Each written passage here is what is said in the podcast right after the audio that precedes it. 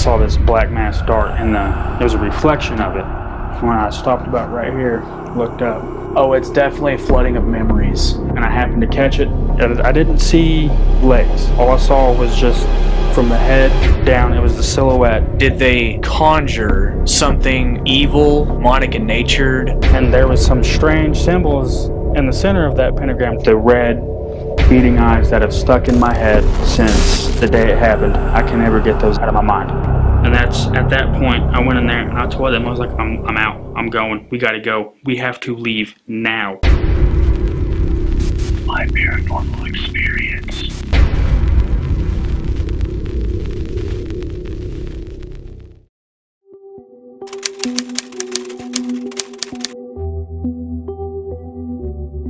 My name is Scottie Dabbs, and this is my paranormal story. It all started, this was the first experience I've ever had with anything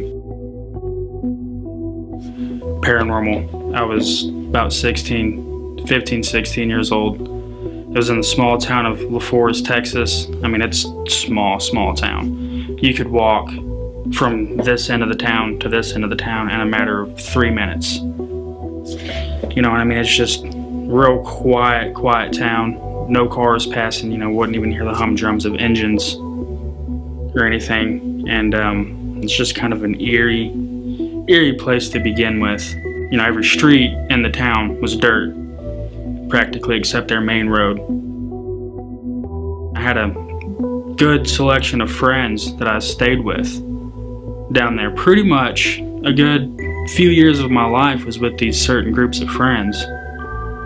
And we were we had spent some time getting really into that show on A&E Ghost Hunters with um, you know, I'm sure people who are going to be viewing this know who the Ghost Hunters are. and we had one of our friends who had swore up and down that his house was haunted and we all kind of were like, "Oh no, you're pulling our leg. You're joking with us. There's there's no way. Not not in this little town of maybe 300 people." Just, no, it really is. It really is. We can go check it out. You know, it's right down the street. Let's go check it out. This guy, his his parents were at work out of town in a different town, and his little brother was staying with one of his friends in a different town. So there was no one there. It's the only house on the fours that had a second story. Couldn't miss it. And we go in there. We're all just kind of hanging out, you know, just talking amongst each other, just doing what teenagers do, you know, laughing, joking. We ended up going into a, a bedroom and we had shut all the lights off. And at first, we started simple with some questions, you know, like, is there anyone in this house with us? We would get no response, nothing would happen. We'd ask him again, get no response, nothing would happen. And we had one of us, it eventually was like, all right, we'll make you a deal. To make this a little easier for you to understand if there's any spirits in this house, we want you to knock once for yes, twice for no. We waited for a few minutes and then that same that same guy asked the question, are there any spirits in this house? and we were all laying on what I would assume would be a king sized mattress. It's been a long time, I can't remember exactly how big the mattress was, but it fit the five of us on there. After a while, I remember one of us saying, asking how many spirits are in this room. And we got one soft knock. Two to three minutes passed by, we got another knock and then just increasingly point by you know second by second these locks got faster and faster and louder and louder and they wouldn't stop until one of us yelled out stop. And as soon as he said stop silence. Dead silence. My paranormal experience.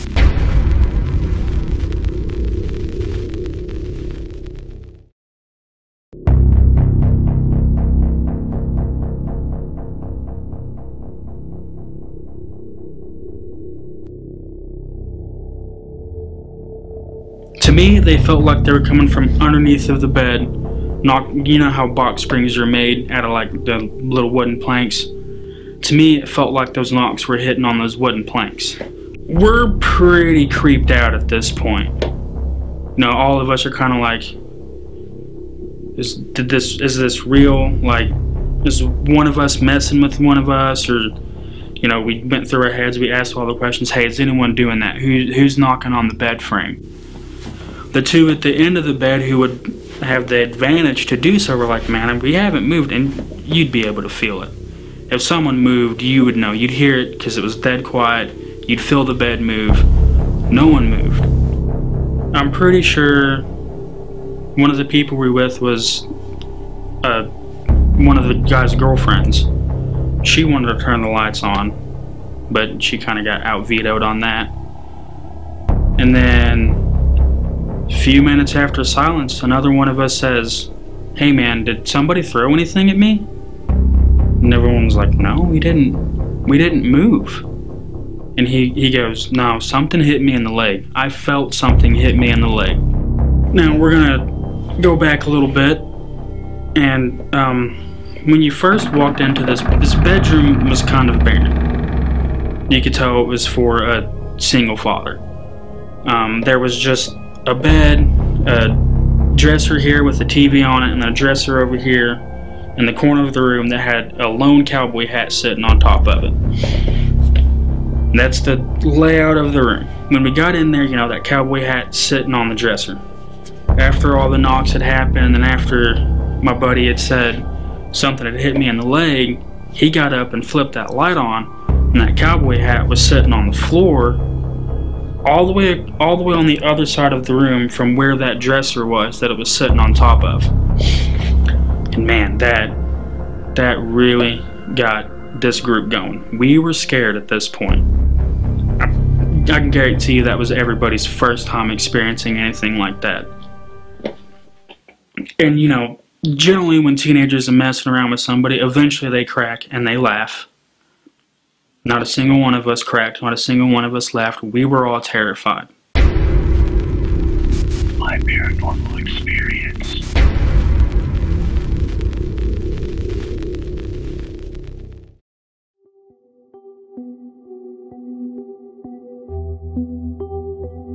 So we were just walking down here earlier to kind of go visit uh, Fred Blackwell's grave because you know we you know he's the one that passed away in the house, and uh, Scottie kind of noticed something a little strange on the grave on the on the tombstone.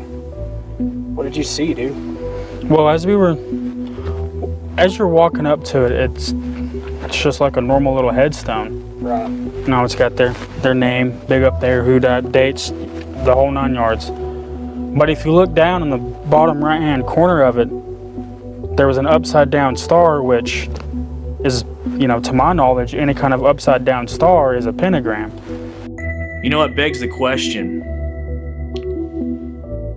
14 years ago, when Scottie, myself, and several others witnessed these events, did Fred or Fred and his wife, did they intentionally conjure something evil, something uh, demonic in nature, or was Fred himself a Satanist? And it all kind of makes sense now, you know? And we told the spirits in the house before we left, we were like, hey, here's what we're gonna do. We're gonna leave, we're gonna take a breather, we're gonna drive around Lefors for about five minutes. When we come back, we want the cowboy hat off the foot of this bed back up on top of the dresser. And the second time we go in there, we're we're treading carefully. After what we've just been through, you know, of course, we're like, man, is anything moved? Is anything out of place? Nothing was moved, nothing was out of place till we get to that bedroom. Um, again, I'm going to remind you that there was absolutely nobody in that house. No one could have gotten in that house except for me and my group of friends. When we go back into that bedroom, the cowboy hat that we had left sitting on the foot of the bed was back on top of that dresser where it originally was when we first walked into the building.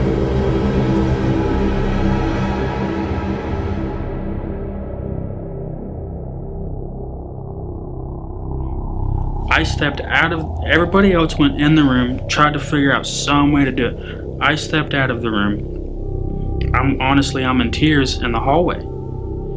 And he had family pictures in his hallway. And I'm kind of sitting there, you know, and I'm just kind of replaying everything that went went on just now in my head. Everything's just a million miles an hour.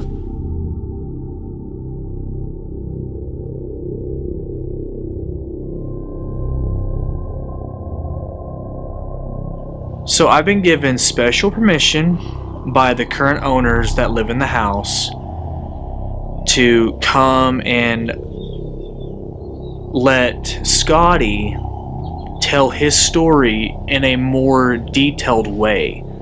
So it'll give you a better idea of knowing exactly where the experiences happened and where everything took place.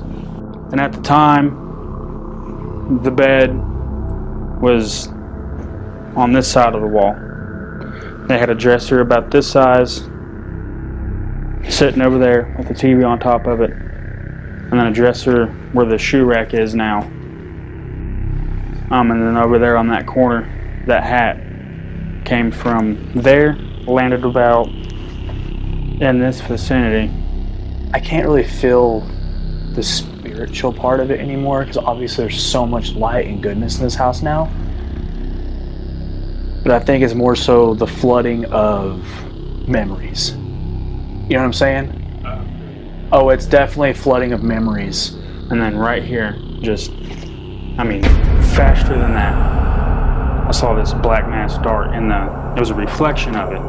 When I stopped about right here, looked up, and I happened to catch it, I didn't see legs. All I saw was just from the head down, it was the silhouette. And as it got lower, it kind of got more and more transparent, and just the red, beating eyes that have stuck in my head since the day it happened. I can never get those out of my out of my mind. And that's at that point I went in there and I told them I was like, I'm I'm out. I'm going. We gotta go. We have to leave now.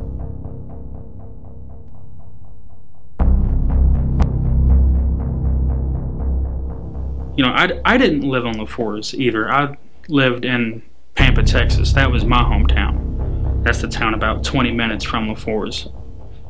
Whenever I went back, I remember I was really into skateboarding then. That's what I did every day. That's how I, I knew these group of friends. We were skateboarding buddies. We all skated together every day.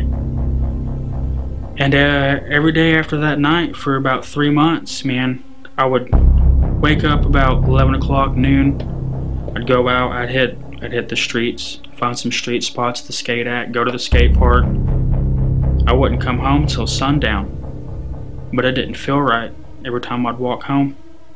I'd always be constantly checking over my shoulder, constantly stopping at the alleyways, looking down, making sure there was nothing there. I always just felt like something was following me, and I, I believe that whatever it was that I saw in that house followed me. This went on for about three months until I finally told my mom, I was like, Mom, listen, I know you're really into this stuff. Like, I think something's following me. And I can't tell you what it is because I don't know what it is. But I'm uneasy. Every time the sun goes down, my just entire world, it seems, is just dark and uneasy. I need to do something about this. She was like, Well, I don't know what you want me to do. And this was right around the time smartphones were starting to get real big and become little mini computers in your pocket. I did a little bit of internet research and I learned that, you know, generally when stuff like this happens, the best thing to do is to go get a rosary and have it blessed by a priest. So I told my mom that I wanted a rosary and I wanted it to be blessed by a priest. A couple weeks later, she came back and she, you know, got me that rosary. And I started carrying it around with me. And for the first week or so, a little bit of it lifted off, but there'd still be certain alleyways that I'd have to stop and look at just to make sure that whatever I thought was after me wasn't going to be down there to get me. And then after a while, it just completely, you know, completely stopped. I am so glad that I brought Scottie back here. 14 years later. Because this was an experience that terrified him so badly that every time he would come into Lefors and he would even drive drive anywhere near the house he would get nervous paranoid and by us coming here and revisiting our past and facing that fear I really feel like he has come to closure with this chapter in his past, and he can close that and move on. I mean, that's that's basically it for my first paranormal story. Still baffles me to this day. I don't, I can't tell you what happened.